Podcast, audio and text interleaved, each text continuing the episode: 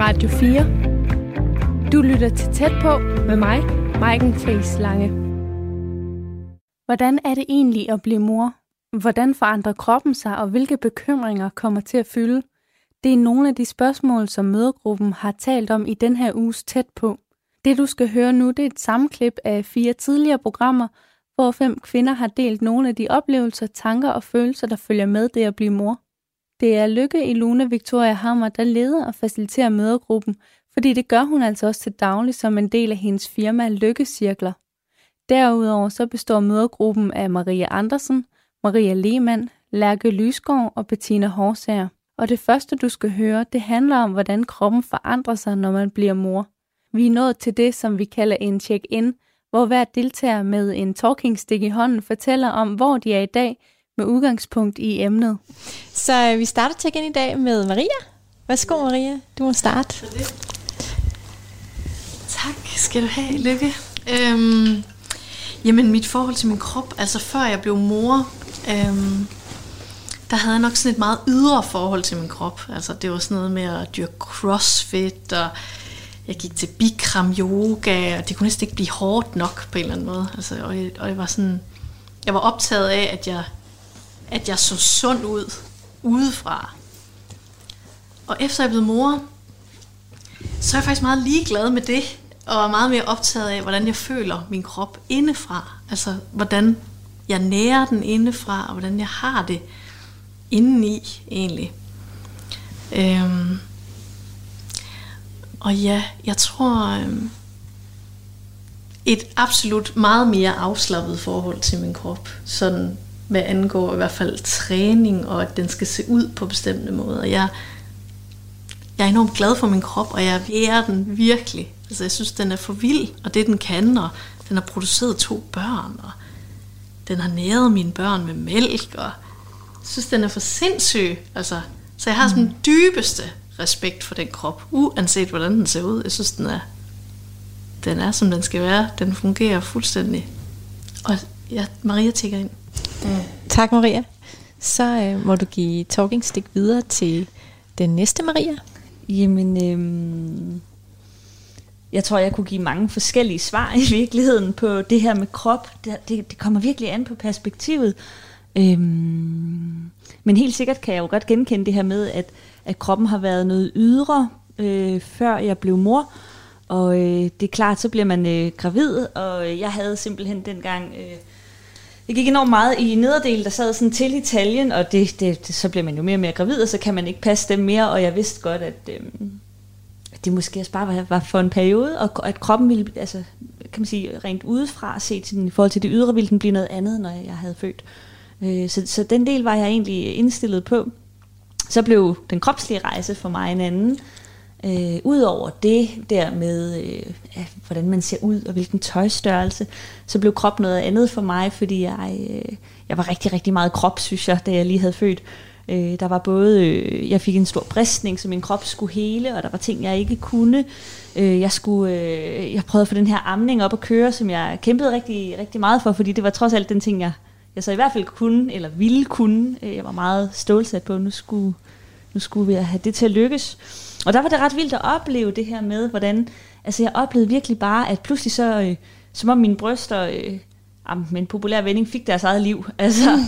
der, de kørte bare på med mælk, og det var ret vildt at opleve den der interaktion med min datter, der ammede, og mine bryster, der producerede. Det var lige før, jeg tænkte, at jeg er en del af det, eller de klarer det bare selv. Okay, fint nok, cool. Go, go. det var ret vildt at, at opleve. Sådan, øh, der følte jeg for første gang, at min krop bare trådte ud og gjorde noget. Altså, hvor jeg synes, ellers så har jeg, det har været mig, der har bestemt, hvad den skulle og hvad den ikke skulle, og har kontrolleret den. Og pludselig så gjorde den bare noget. Den producerede bare helt vildt meget mælk.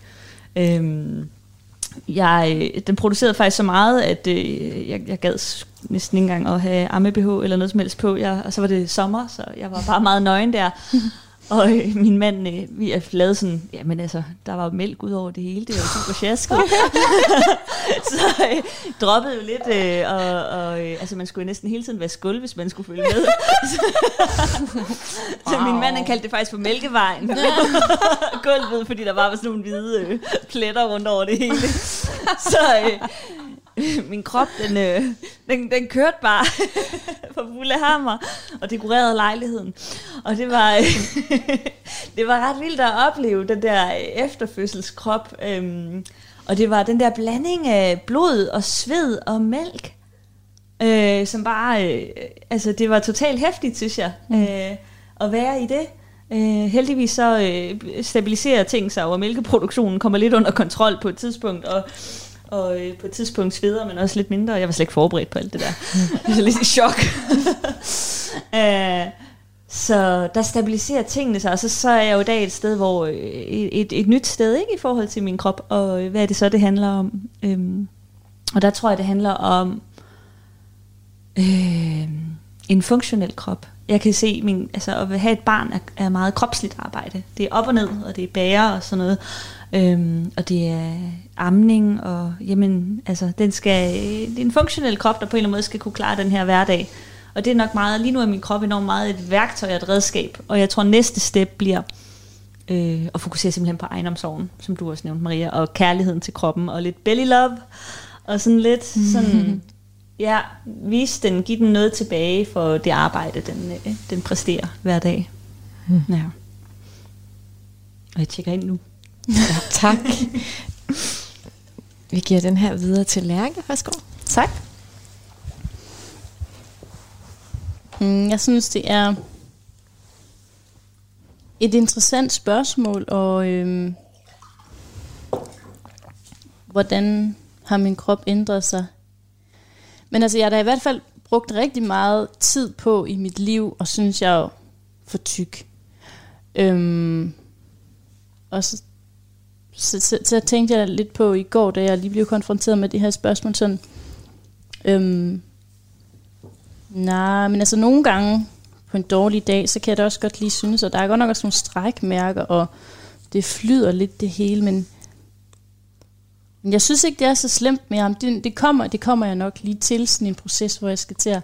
Men måske, måske er der også, måske har jeg også opnået en anden accept af min krop, Altså, jeg kan godt have det nogle gange sådan, hold kæft mand, hvor jeg ligner mine fastre. Altså, jeg føler bare sådan mere, mm, jeg bliver en del af en, en historie, og bliver sådan, jeg bliver nogle gener, og jeg, jeg føler, at altså jeg, tror, jeg tror også, jeg var 10 eller 15 kilo mere, end, end hvad jeg har gjort en gang. Og jeg, jeg er jo også blevet bredere, men nogle gange så ser jeg på mig selv i spejlet og tænker, hold kæft, hvor ser du bred ud. Men jeg ved sgu ikke. Jeg synes, det er, det er et svært spørgsmål, fordi så kan jeg også se mig selv i spejlet og sådan, hey. så, så det, jeg, det tænker jeg nogle gange, snyder min hjerne mig inde i mm. spejlet? Mm. Eller hvad?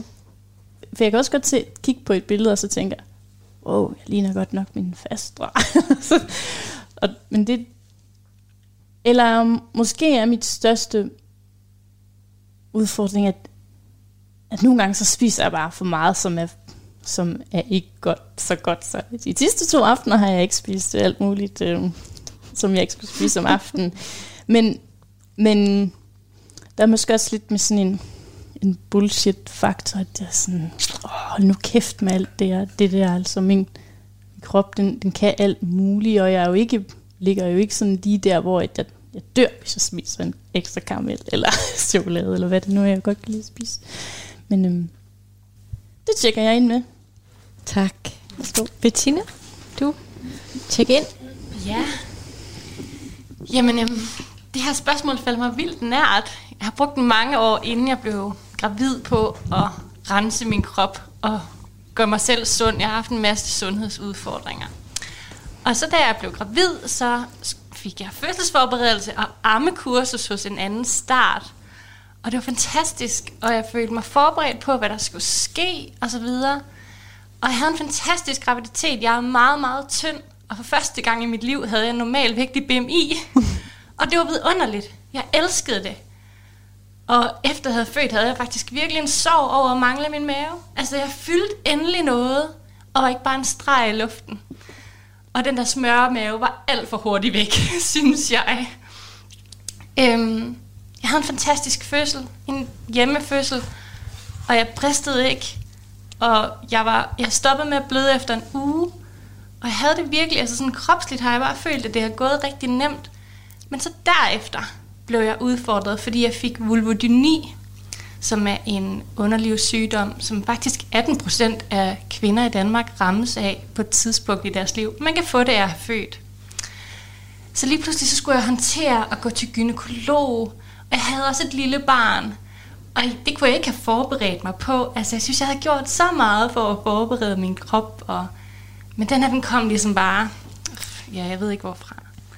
Og så fik jeg også helt vildt ondt i mit haleben, da jeg bar mit, bar, bar, bar mit barn rigtig meget i vikle.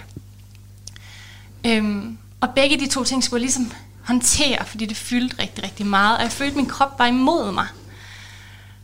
Men det, men det fik jeg så altså løst. Det med halebenet fik jeg løst på meget spirituel alternativ vis, men det var lige pludselig væk, og det er fantastisk. Og, og det med underlivet er også i dag væk. Øhm, men det har faktisk været en meget sådan, det har virkelig været helt op og helt ned i forhold til min krop. Og det vil jeg tjekke med ind med. Bettina tjekker ind. Tak.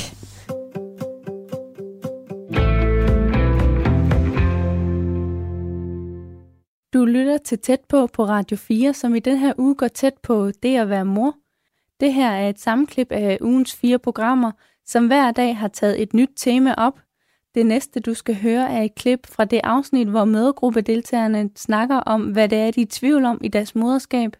Maria Andersen, der er mor til Lynge, der går i børnehave, har netop fortalt om hendes tvivl, som kommer i takt med, at hendes dreng bliver større og i endnu højere grad skal til at være en del af samfundet. Vi hopper nu ind der, hvor de andre mødegruppedeltagere har mulighed for at spørge ind til Marias fortælling. Jeg blev lidt nysgerrig på, øh, hvad det er for nogle... Du sagde, du også, der er nogle ting i verden, hvor du... Øh, altså den verden, du skal sende ham ud i, mere og mere måske, mm. efterhånden som han vokser så større, øh, hvor du, som du ikke var tryg ved på en eller anden måde, som jeg forstod det. At der er nogle, nogle ting i, i verden, hvor åh, du måske gerne ville kunne, kunne korrigere, eller du ville kunne ønske, at verden, den verden var anderledes. Mm. Hvad er det for nogle emner, der er det, er det rigtig, rigtig mange ting, eller er der især nogle få elementer? Jamen dels handler det om, at jeg synes, normeringerne er for dårlige. Øhm, øh, jeg, jeg mener også, at, øh, at måden, man ser på børn sådan generelt set, øh, er meget forældet. Øhm, jeg mener også, at øh, skolesystemet kunne forbedres på virkelig mange måder. Øhm, øh, jeg mener egentlig bare, at børn skal have lov til at, at være frie. Og, ja, altså jeg, jeg, der, der er mange ting, der sådan kunne optimeres. Øhm, men, men på samme tid er jeg også øh, virkelig blevet klar over jo, at, at, at verden er jo ikke perfekt. Altså det kommer den aldrig til at være. Det, skal, det er heller ikke meningen, at den skal være det. Øhm, og at jeg er ligesom blevet klar over, at øh, tidligere har jeg nok haft det meget sådan, jeg har haft lyst til at, at sty, kunne styre det, der var uden for mig selv. Øh, og i stedet er jeg ligesom blevet sådan, jamen jeg kan kun styre det indeni. Fordi uanset om jeg så valgte at hjemmeskole ham, eller have ham hjemme i børnehavealderen også, så vil han jo stadig møde den verden. Altså jeg kan jo ikke, jeg kan jo ikke skærme ham fra den verden. Det tror jeg absolut også er hamrende usundt, hvis jeg gjorde det. Så, så jeg blev sådan nødt, det, det er virkelig sådan en accept af, jeg kunne virkelig godt have tænkt mig, at verden fungerede på en anden måde. Mm. Øhm, det gør den ikke. Jeg, jeg blev så bare at kunne styre det, jeg kan selv hjemme hos os, og mit møde med mine børn. Og så er jeg sikker på, at det er det, der ligesom skaber fundamentet for dem, og det er det, der giver dem resiliens på sigt, at de møder svære ting, så kommer de hjem og øh, regulerer det i øh, et trygt miljø. Jeg fik også lyst til at spejle dig på det, den der fornemmelse, du snakkede om til sidst i din fortælling omkring, øhm, ja, netop, eller det var det, du snakkede om lige før, når du ser på Lynge, så, så giver han dig øhm, øhm, nogle beskeder om, hvem han er, og hvordan han skal, hvordan han skal altså, sættes ud i verden, hvordan du skal, hvordan du skal støtte ham, som den han er. Og jeg fik bare sådan et ret klart billede i mig selv af det her med forholdet imellem vores indre intuition, Altså den intuition, som bliver vækket, når vi bliver mødre, fordi vi har no, et lille barn, som, en, som har levet inde i os på et tidspunkt, og som nu er uden for os, men vi er stadig utrolig forbundet til det. Mm. Og dermed er intuitionen, den, den løber os imellem os selv og vores barn. Vi skal mærke for dem på en måde. Ikke? Mm. Øh, men den intuition, og så hovedet, eller ideen om, forestillingen om, mm. hvad er godt, hvad er skidt, øh, det der mere polariserende, der foregår, mm. kan foregå oven i ens hoved, ikke? Mm. Øhm, som du også fortæller om, kan komme alle mulige steder fra. Ikke? Mm. Øhm, men den der sådan, jeg synes det bare, det fik lyst til at spejle dig i, hvor smukt jeg synes det er. Et, det der øjeblik, du bliver opmærksom på. Og det her, det er min intuition. Den siger det her. Mm. Og, øhm, og jeg kan også se, at det her det er mit hoved. Og det der sug, du beskriver, mm. at du, du, du sagde vel, at det havde noget med tvivlen at gøre, men suget kan vel også være intuitionen, der siger mm. sådan, her, mm. det, det er det her, eller mm. sådan, mm. på en måde. Mm. Det fik jeg bare lyst til at dele. Det kunne jeg mærke sådan var meget stærkt i min krop. Mm. Det vil jeg tak. gerne spejle, men jeg så det også næsten som om det kropsligt kan slippe på dig da du sagde det der med, at dine beslutninger ikke var låst, altså din omstillingsparathed i at kigge på dine børn og se, hvad de havde brug for. Mm. Derfor har jeg bare lyst til at stille spørgsmålet også, om det hænger sammen med tvivl, at du føler dig låst, altså åbenheden af beslutningerne og tvivl, hvordan det ser ud for dig. Er, er det at sende Lykke i børnehave, det er en låst beslutning, eller en åben beslutning for eksempel? Eller altså sådan... Nej, det gælder jo på alle måder. Altså det gælder jo sådan, det er, jo, det er netop det. Altså sådan det der med at gå med det, jeg mærker. Øhm, og jeg tror, jeg tror helt klart, at tvivlen foregår i mit hoved. Og tvivlen opstår især, når jeg ikke har kontakt til den intuition. Fordi tvivlen opstår, når jeg tænker ting til døde. Altså, og, og tænker alt muligt teoretisk, og hvad så med det, og, og, og hvordan kan jeg forklare det, og hvad, der, hvad er bedst sådan udviklingsmæssigt set, og alt muligt. Ikke? Og det, det kan man nogle gange ikke bruge til en skid, fordi børn er jo fuldstændig forskellige, og vi er fuldstændig forskellige, og vi har en fuldstændig forskellig historie med os. Og vi bliver jo nødt til at møde vores børn, som de er, så rene som muligt, synes jeg.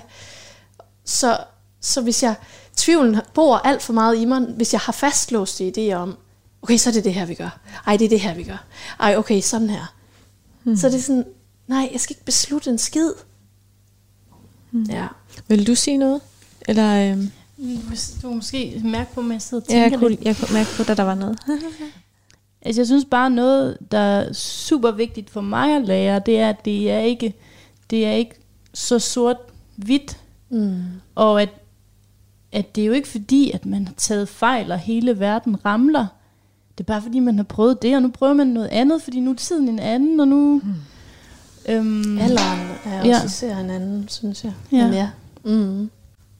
Jeg kommer også meget til at tænke på, øhm, hvordan at det her egentlig handler, altså handler rigtig meget om at, at intuition, altså intuitionen, der vækkes rigtig meget i os, når vi bliver mødre, den er på en eller anden måde, der er mange af os, øh, ikke at jeg skal tale for jer, for jer, men øh, mig og mange af de møder, jeg er sammen med, og mine veninder og sådan noget, der oplever det der med, at intuitionen har på en eller anden måde været sådan øh, lukket ned i en boks hele livet, og så kommer det her moderskab bulrende, og så er der lige pludselig et eller andet, der prøver at snakke ind i os, fortælle os noget, som ikke har noget at gøre med vores hoved, øh, og måske har det, det, det er i hvert fald plantet mere i vores krop, eller øh, vores følelser, og nogle af det meget spirituelt, men men den her med sådan, den her intuition, den vil bare hele, hele tiden gerne på banen og ses. Øhm, men, øh, men vores hoveder og vores rationale og vores tanker og alle de bøger, vi har læst, og alt det, vores forældre har fortalt os, og vores, øh, hvad, hvad end vi har set af eksempler ude i verden, står ligesom i vejen for, at den her intuition kan få lov til at blomstre og folde sig ud, som den helt unikt er i os. Og intuitionen er jo ikke sådan en, der bulrer dig ud af altid, nogle gange, hvis den virkelig skal markere sig, men det er jo meget sådan subtil, ikke? Man skal virkelig lytte for at mærke den. Og derfor så kan de der tanker og bekymringer og forestillinger og det, alt det ens øh, forældre fortæller en er bedst og, og den der skide sovebog og hvad der ellers er, det, det, det gør ligesom, at den der intuition, den får slet ikke ordet. Mm. Øhm, og det er også lidt det, jeg kommer til at tænke på, når, når, vi, når I alle sammen snakker nu, den der sådan, åh, hvordan mærker vi den egentlig? Og, og når du sag, snakker nu, Lærke, så kan jeg mærke sådan, når vi har fat i vores egen intuition, så er det egentlig fuldstændig ligegyldigt, hvad vores sidemand gør med sit liv. Fuldstændig. Og vi kan elske det, vores sidemand gør, lige så meget som det, vi selv gør, når vi har fat i det der. Mm. Altså, mm. det var meget inspirerende. Jeg får lyst til at sige, Lykke, det, det var virkelig noget i mig, da du sagde det der med, at hvis man har kontakt til intuition, så er det fuldstændig lige meget, hvad sidemanden gør. Det ramte bare noget sådan helt essentielt i mig, da du sagde det. Fordi jeg tror netop, når vi er meget optaget af, hvad sidemanden gør, eller øh, er meget sådan, øh, sammenligner os for meget, så tror jeg simpelthen også, det er et udtryk for, at vi ikke har den der indre kontakt. At, at det kompas indeni simpelthen på en eller anden måde er, er vi har ikke fat i det. Og derfor bliver vi orienteret mod det uden for os selv, ja. i stedet for indeni. For når vi først mærker, at det her det er fandme sandt for mig, mm. så er det fuldstændig lige meget, hvad andre gør. Det tror jeg virkelig, det, det ramt virkelig noget i mig. Mm. Jeg kan også godt mærke på, hvad I, I siger her, fortæller om, om jeres opfattelse af det her med intuitionen, at jeg kan så meget genspejle det, og det er så interessant, fordi for mig i hvert fald, fordi at jeg også kommer fra den her verden, som har været meget teoretisk, altså de her akademiske uddannelser, og mit job var det også, og jeg var så meget i mit hoved hele tiden. Og så bliver man mor, og fødsel, og graviditet, og være mor, og det er så kropsligt arbejde. Bum, din krop er bare på, ikke? Altså, mm. og, øhm, og i mit tilfælde selvfølgelig også øh, lidt ekstra omkring opheling, og en amning, der drillede, og sådan noget. Det er bare rigtig meget krop, krop, krop, krop, krop. Og mit hoved var sådan helt hvordan, hvad gør jeg, hvad gør jeg sådan rent øh, teoretisk her? Altså, det kunne jeg bruge til noget overhovedet. Og det er så sjovt, at der skulle gå øh, nogle 30 år, før jeg ligesom fik kontakt til lige præcis min krop. Og min krop fortalte mig også, at dit hoved kan du ikke rigtig bruge til noget. Alt det, du plejede at gøre, tænkte, det hjælper dig egentlig ikke. Du kan godt finde nogle svar, du kan godt komme til at handle, men det kommer måske ikke til at føles helt rigtigt. Så jeg gjorde det, øh, hvilket er nemt at gøre, når man er sengeliggende, at jeg øh, trak mig. øhm, jeg trak mig faktisk også fra øh, min kommunale mødergruppe ret hurtigt, øhm, og jeg trak mig fra øh, alle dem, der havde, hvor jeg synes, det blev lidt hektisk, hvor øh, meningsudvekslingerne kom hurtigt, hvor overbevisningerne virkede meget stærke, øh, og alle de her øh, fællesskaber og stemmer, trak jeg mig fra, øh, fordi jeg havde rigtig, rigtig, rigtig meget brug for. Jeg kunne bare mærke, at jeg har brug for at gå ind i mig selv. Det har jeg ikke gjort før. Nu har jeg brug for at gøre det. Og så må det tage lige så lang tid, det skal tage. Om det er dage, om det er uger, om det er måneder. Jeg skal, jeg skal mærke mig selv. Fordi så snart jeg kaster mig ud i verden, øh, så, så kan jeg blive mødt af alle mulige gode råd og intentioner og idéer. Men, men det er mig, der har ansvar for mig, og jeg har også ansvar for min datter, og jeg, jeg skal mærke mig for at kunne finde den rigtige vej for os. Og det var helt, helt nyt for mig, og, øh, og jeg har sikkert øh, haft en langsom start ind i det, men det har godt nok været vigtigt, når jeg tænker tilbage. Jeg har godt nok haft brug for det, for der er så meget ræs så mange steder, og jeg kan mærke, at moderskab har gjort mig meget mere langsom. Jeg har brug for meget mere langsomhed og ro. Jeg taler stadig lidt hurtigt, men det, det hænger ved. men derudover kan jeg simpelthen mærke fællesskaber og sådan noget. Jeg kan ikke det der med, at vi cutter hinanden af og afbryder, og der er bare gang i den, og det handler om at vinde argumentet, og det, det fungerer ikke for mig, når det handler om ting omkring at være mig, og være mor, og når det handler om mit barn osv. Det kan jeg, jeg kan ikke bruge alt det, jeg selv var del, deltog i før, det kan jeg ikke bruge til noget i dag. Og det, der kommer intuitionen jo på en eller anden måde ind for, for mig i hvert fald. Så skal jeg jo virkelig mærke efter. Hmm. Ja. Det er også meget interessant, hvis jeg må sige en lille ting til det, fordi det tror jeg også øh, kan være lidt forvirrende for nogen faktisk. Netop det der med, hvis man ikke, hvis man har været vant til at være meget op i sit hoved, og pludselig skal mærke sin krop og sin intuition. Hvad er det så, der taler? Mm. Fordi man kan også tro nogle gange, at altså frygt kan også mærkes som en intuition. Mm. Så det der med at, og sådan, jeg tror faktisk på, det der med, jo dybere man lærer sig selv at kende, og det man selv har med sig, det man har været igennem, sin egen historie, jo mere bliver man klar over, nå, nu poppede der lige et eller andet gammelt op, mm. som lige vil minde mig om, pas nu på øh, den der situation, eller øh, altså, altså sådan, når vi skralder alle de der løg og løgskaller af og kommer ind til kernen, så bliver den mere ren med tiden. Men det er jo virkelig en proces, altså, mm. det er det. Tusind tak, fordi I har delt så meget af jer selv. Radio 4. Du lytter til Tæt på med mig, Maiken Friis Lange. I denne uge har Tæt på zoomet ind på, hvordan det er at blive mor. En mødergruppe bestående af fire kvinder og Lykke Iluna Victoria Hammer, der til daglig leder og faciliterer mødergrupper, har snakket åbent om forskellige temaer i moderskabet. Det her er et sammendrag af fire tidligere tæt på programmer, og det næste, du skal høre, er et klip fra det afsnit, hvor mødergruppen tjekker ind på emnet fødsel. Mødergruppen består af Cecilie Lønge, Maria Lehmann, Lærke Lysgaard og Olivia Marinak. Øhm, jeg har øh, givet øh, talking stick til Olivia, og Olivia får lov til at starte den her check-in, som altså er, øhm, hvad fra din fødsel i dag øhm, sidder du stærkest med, eller runger mest i dig, øhm, eller har du lyst til at, at lukke os lidt ind i? Værsgo. Jeg har tænkt meget over det til i dag, faktisk. Øhm, og øh, jeg har tænkt meget over, hvordan øh, fødslen ligesom var for mig en, en stor åbning til, øh, til forbindelsen til min krop. Altså den der med at, den følelse af at overgive kroppen til ligesom at, at gøre det, den skal. Give kontrollen til kroppen. Jeg synes altid, jeg har haft, jeg selv har haft kontrol over kroppen, men jeg kan godt mærke, at det er kroppen, der har kontrol over mig. Øh, og det kan jeg godt mærke, at jeg er begyndt virkelig at lande i nu. Det har taget mig rigtig lang tid, ligesom at embrace den her følelse af, at kroppen nok skal tage mig den vej, som, som jeg skal gå. Eller sådan. Øh, og øh,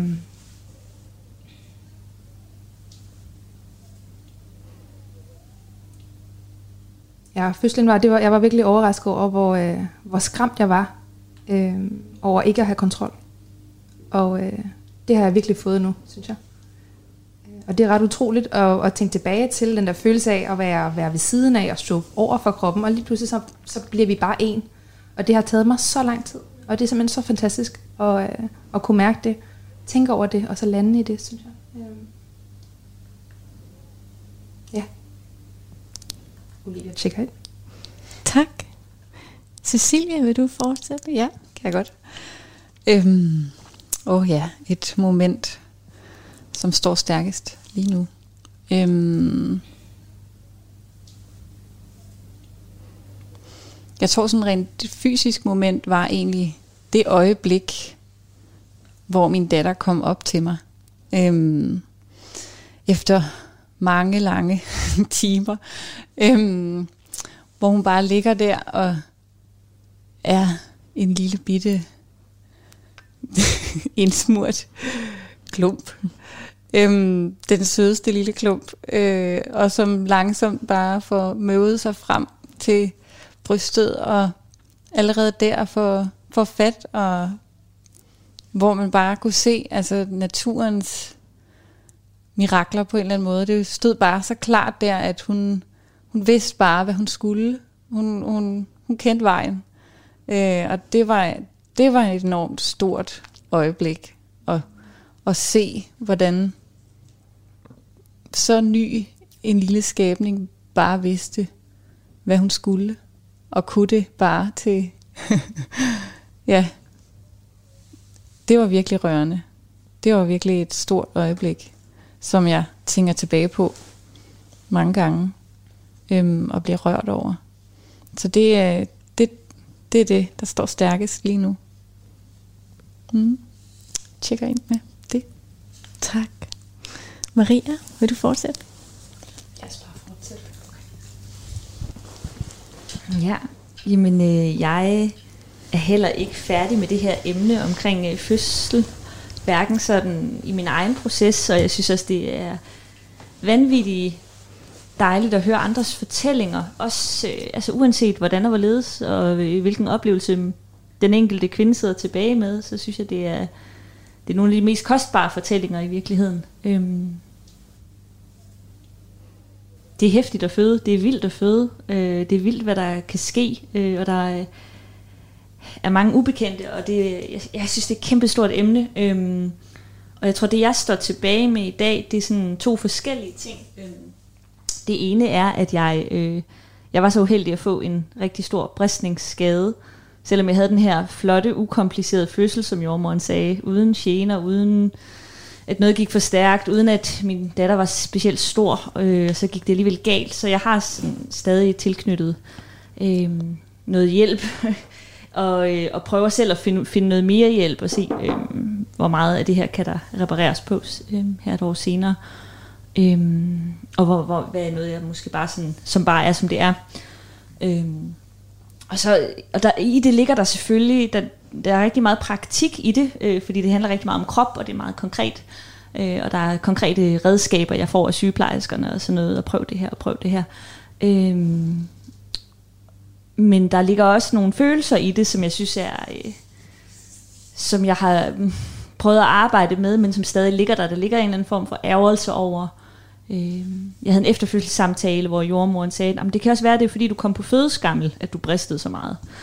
Og jeg så bagefter tænkte, hvorfor skulle jeg så på den der fødeskammel? Altså, kunne vi have gjort noget, kunne vi have gjort noget andet? Øhm, ja, så den der fødeskammel har været sådan lidt en mm, torn i øjet på mig, eller lidt en ting, som jeg tænkte, det var da ærgerligt altså, at, øh, at jeg så skulle på den. Øhm, men noget andet, der også står tilbage, og som faktisk er blevet mere og mere stærkt, øh, jo mere tid der er gået, det er også øh, et rigtig godt minde fra fødslen. Jeg havde en god fødsel, øh, og også langt hen ad vejen en god fødselsoplevelse. Og øh, jeg kan huske, jeg havde lavet en playliste, og øh, der var sådan et, et specielt nummer øh, med The Paper Kites Bloom, som jeg kan huske fra selve fødslen. Jeg kan huske det fra, da V'erne blev virkelig intensive, og jeg havde brug for rigtig meget øh, sådan støtte på en eller anden måde, Jeg følte, at jeg ikke var alene i rummet. Og jeg kan huske det fra, også da min datter kom ud og blev lagt op hos mig, og hvor smukt det var. Øh, og øh, det var øh, en lørdag eftermiddag, jeg fødte, men jeg havde det som om, det var en søndag morgen, og alt var øh, solskinsbelagt. Altså, jeg havde virkelig en dejlig følelse, da hun var kommet ud og kom op til mig. Der skete et eller andet dejligt der, samtidig med, at jeg ikke helt kunne begribe, hvad det så ville sige, og det var totalt vildt, at man har været i fødsel alle de her timer og bare kæmpet for i, i den proces, ikke? og prøvet at arbejde med den så godt man kan, og pludselig så er det overstået, og så har du det her barn, og skal finde ud af alt det forfra. Så øh, ja, så der er heldigvis jo også et godt minde fra min vaginale fødsel. Og Maria tjekker ind. Tak. Lærke, vil du fortsætte? Yes. Øhm, det, der, det, der fylder for mig lige nu, det er, det er jo faktisk for, øh, for fire år siden i min fødsel. Det er nogle helt nye tanker, som jeg fik sidst vi var her i rummet. Altså, øh, det var min, min, øh, min fødsel af min, øh, min, min første fødsel, øh, som jeg havde planlagt til en hjemmefødsel, men, men som så blev et kejsersnit. Så det er egentlig sådan nogle, det var, øh, det var jo det var rigtig træls og rigtig hårdt for mig, at, at det endte i, i kejsersnit. Var jeg super ked af og super slået ud af, og, og selvfølgelig også blandet med udmattelse efter 24 timer med vejer og alle de hormoner og alle sådan nogle ting. Øhm, men, men der var bare lige et billede, jeg fik, som jeg også fortalte om, som det var egentlig en ny indsigt eller en ny vinkel eller måde at forstå det på sidst. Det var, øhm, det her med, at, at jeg egentlig er sådan ret, eller føler mig jord, jordbunden øh, med fødderne på jorden, og så det her med, øh, at jeg pludselig øh, lå på briksen, og ham der øh, narkoselægen, som, og jeg, jeg kommer i tanke om, jeg tror faktisk, han sagde sådan, kan du mærke dine fødder, kan du mærke dine fødder, kan du mærke dine ben, altså han var sådan, sådan var han lidt, og, øh, og det går bare op for mig jo, altså at helt konkret, så havde jeg overhovedet ingen mulighed for at have jordforbindelse, for mine ben var væk. Mit underliv var væk, mine fødder var væk, jeg kunne ikke mærke dem før et tidspunkt dagen efter. Og det er bare sådan en ny, en ny indsigt, eller sådan, det skulle da klart, det føltes, føltes af helvede til, fordi at jeg mistede jorden, altså jeg, jeg, jeg fik mit barn, og det var bare sådan... Jeg følte mig helt følelsesløst, helt væk. Men, men det, altså det, det, det har virkelig givet mig en, en sådan ny forståelse af den der følelse af, at jeg, jeg følte mig bare helt væk. Jeg stod det, det et af de allerstørste steder i mit liv, og jeg var, jeg var der ikke. Øhm, så jeg synes bare, det er sådan en, det var sådan virkelig en aha-oplevelse, jeg havde, da, da jeg pludselig kom til at tænke på, hvad, hvad det der med at blive sådan bedøvet, øh, ja, fra navlen ned, eller hvad det nu lige var. At, at det kunne egentlig også sådan være rent, øh, helt fysisk forbindelse, der, jeg, jeg mistede der. Så jeg synes faktisk, ja, jeg ved ikke, jeg er spændt på, for jeg kan også mærke, at, at, at for, fortællingen, den lige pludselig kom der faktisk noget nyt i min fortælling, selvom jeg har jo fortalt, at jeg blev bedøvet der før og sådan noget, men nå, jamen hvad, hvad for en, en, en følelse kan den fysiske af, afskåret fra sin krop måske betyde? Tjekker du ind? Nå ja. Jeg tjekker ind. Lærke tjekker ind. Tak, Lærke.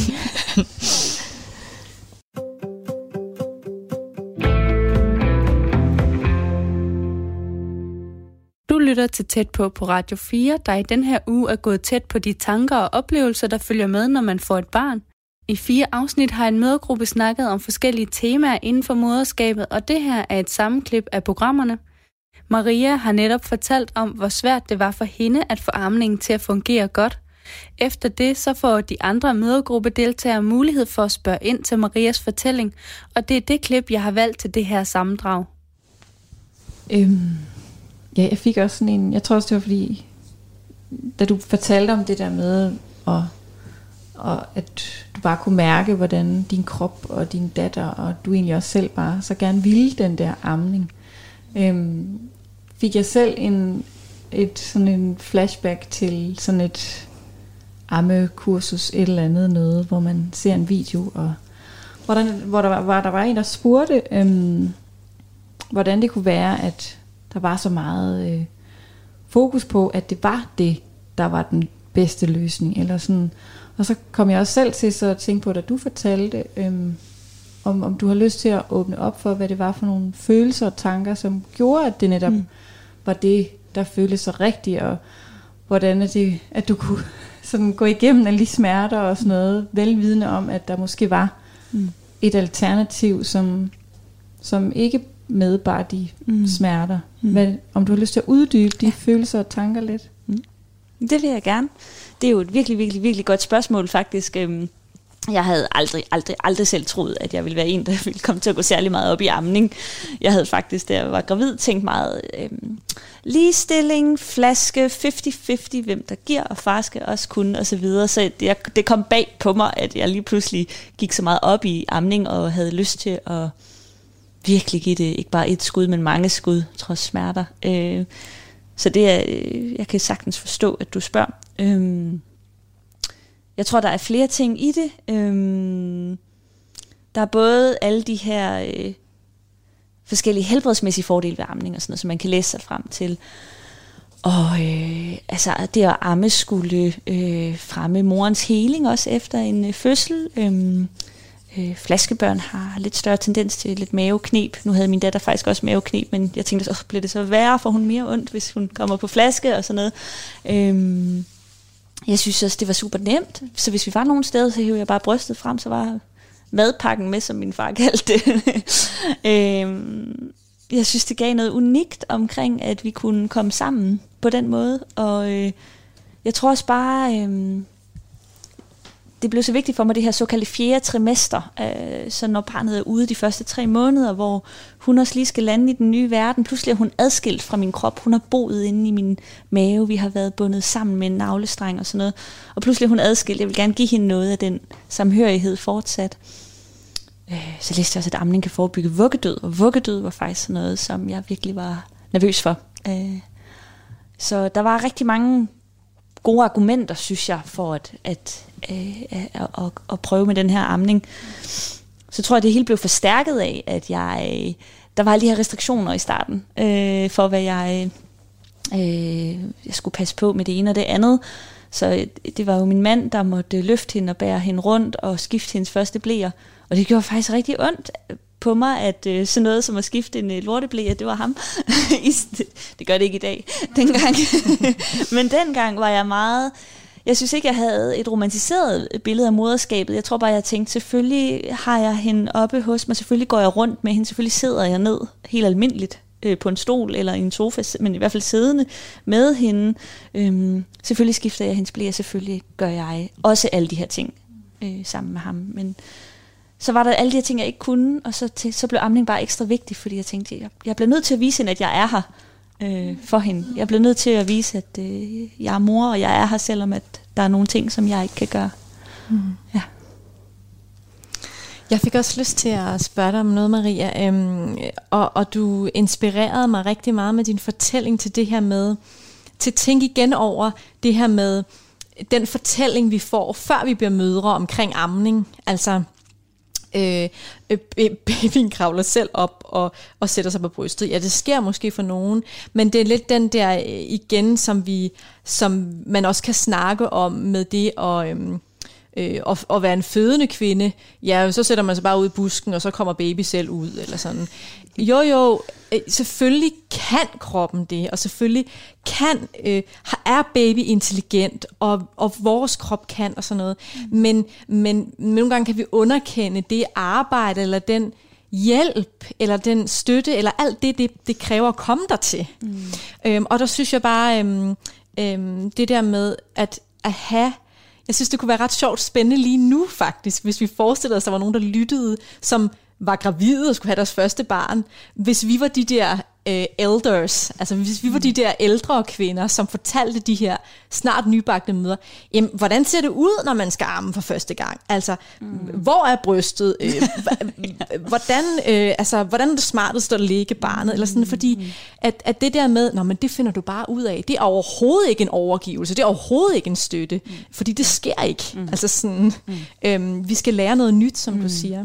Øhm, så det der med, sådan, kunne du uddybe lidt mere sådan detaljeret, og jeg ja. ved godt, de jo kan også være meget individuelle, men hvordan, hvordan ser den første amning ud for dig? Mm. Altså, eller de mm. første, den mm. første uges amning, mm. eller sådan helt konkret? Ja.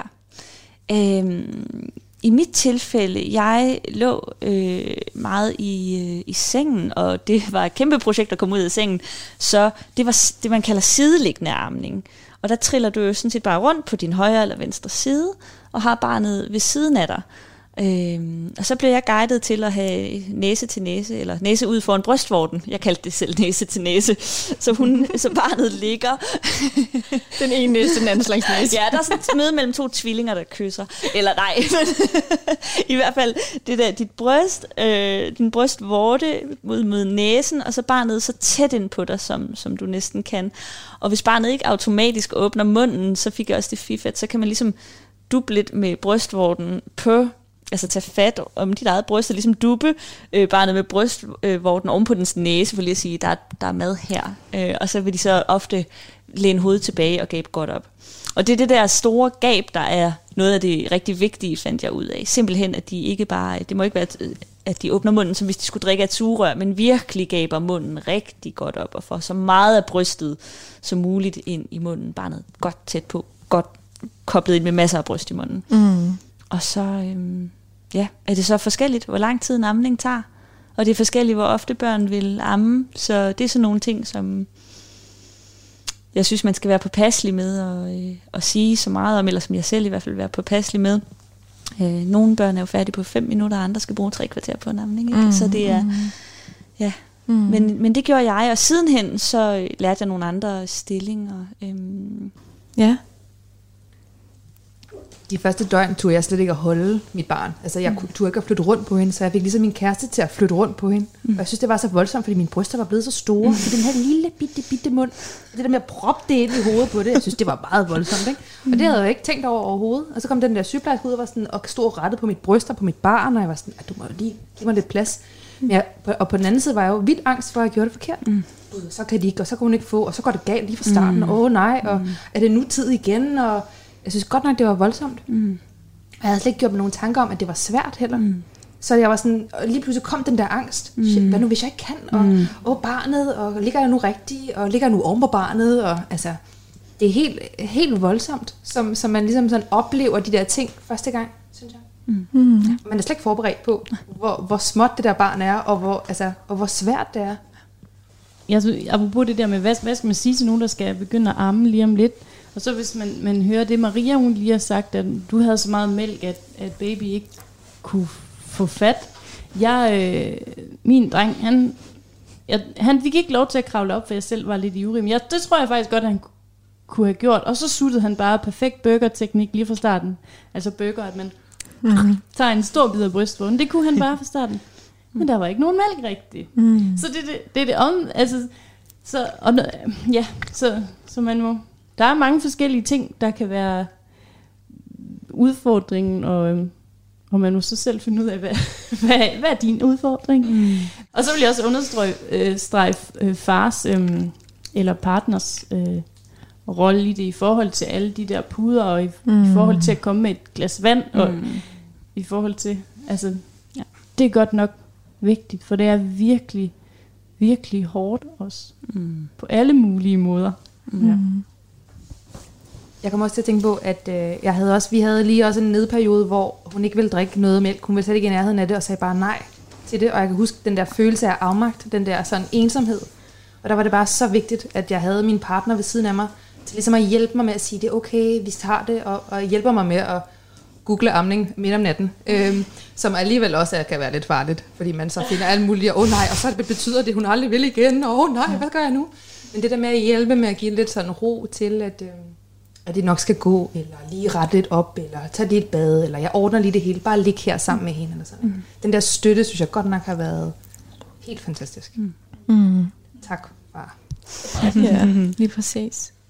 Og jeg synes faktisk, det er meget, det inspirerer mig meget til at sige det der med, øh, at jeg kender en meget øh, vis kvinde, som har sagt, øh, at alle har, altså i en familie på tre, det nyfødte barn, en, øh, en kvinde og en mand, eller en kvinde og en partner, Øhm, alle har brug for to supportere. Altså, barnet har brug for to supportere, det er en mor og en far. Øhm, moren har brug for to supportere, det er far, og hvem er så den anden? Og far har brug for to supporter, men den ene kan ikke være mor, for mor, hun, det kan hun ikke.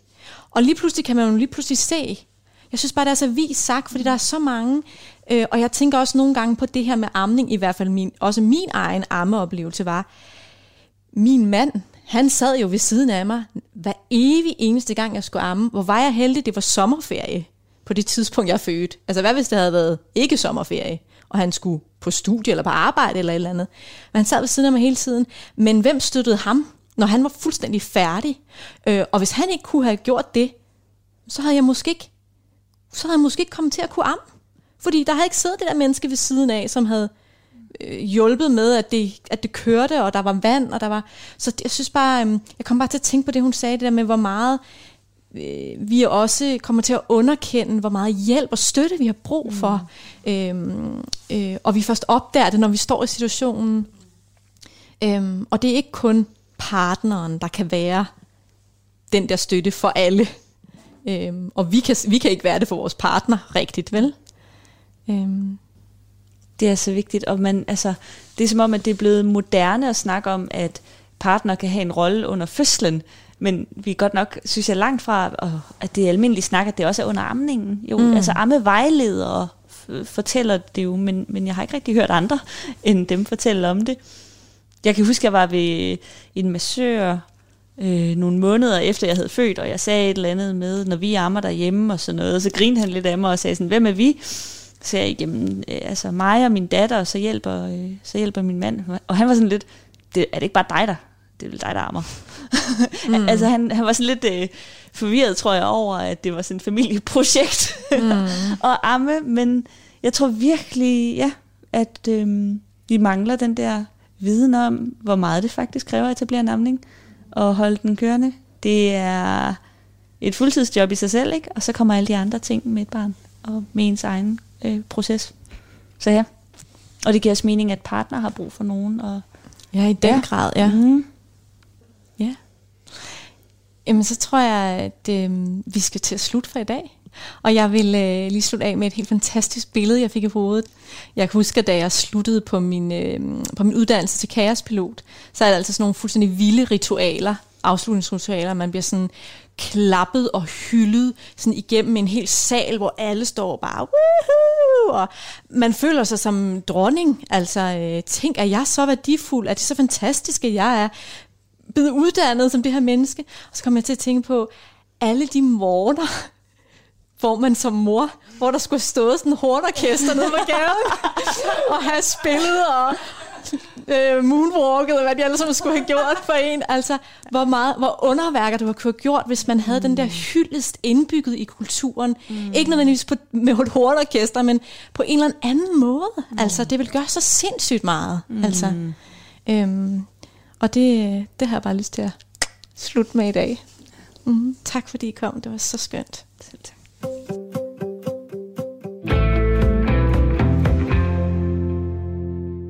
Du har lyttet til Tæt på på Radio 4, der i den her uge har handlet om moderskabet. De medvirkende var Lærke Lysgaard, Maria Lehmann, Olivia Marinak, Cecilie Lønge, Maria Andersen, Bettina Horsager og Lykke Iluna Victoria Hammer. Udsendelsen var tilrettelagt af mig, Maiken Friis Lange, og du kan genhøre programmet på Radio 4's hjemmeside, Radio 4's app, iTunes eller der, hvor du ellers henter dine podcasts.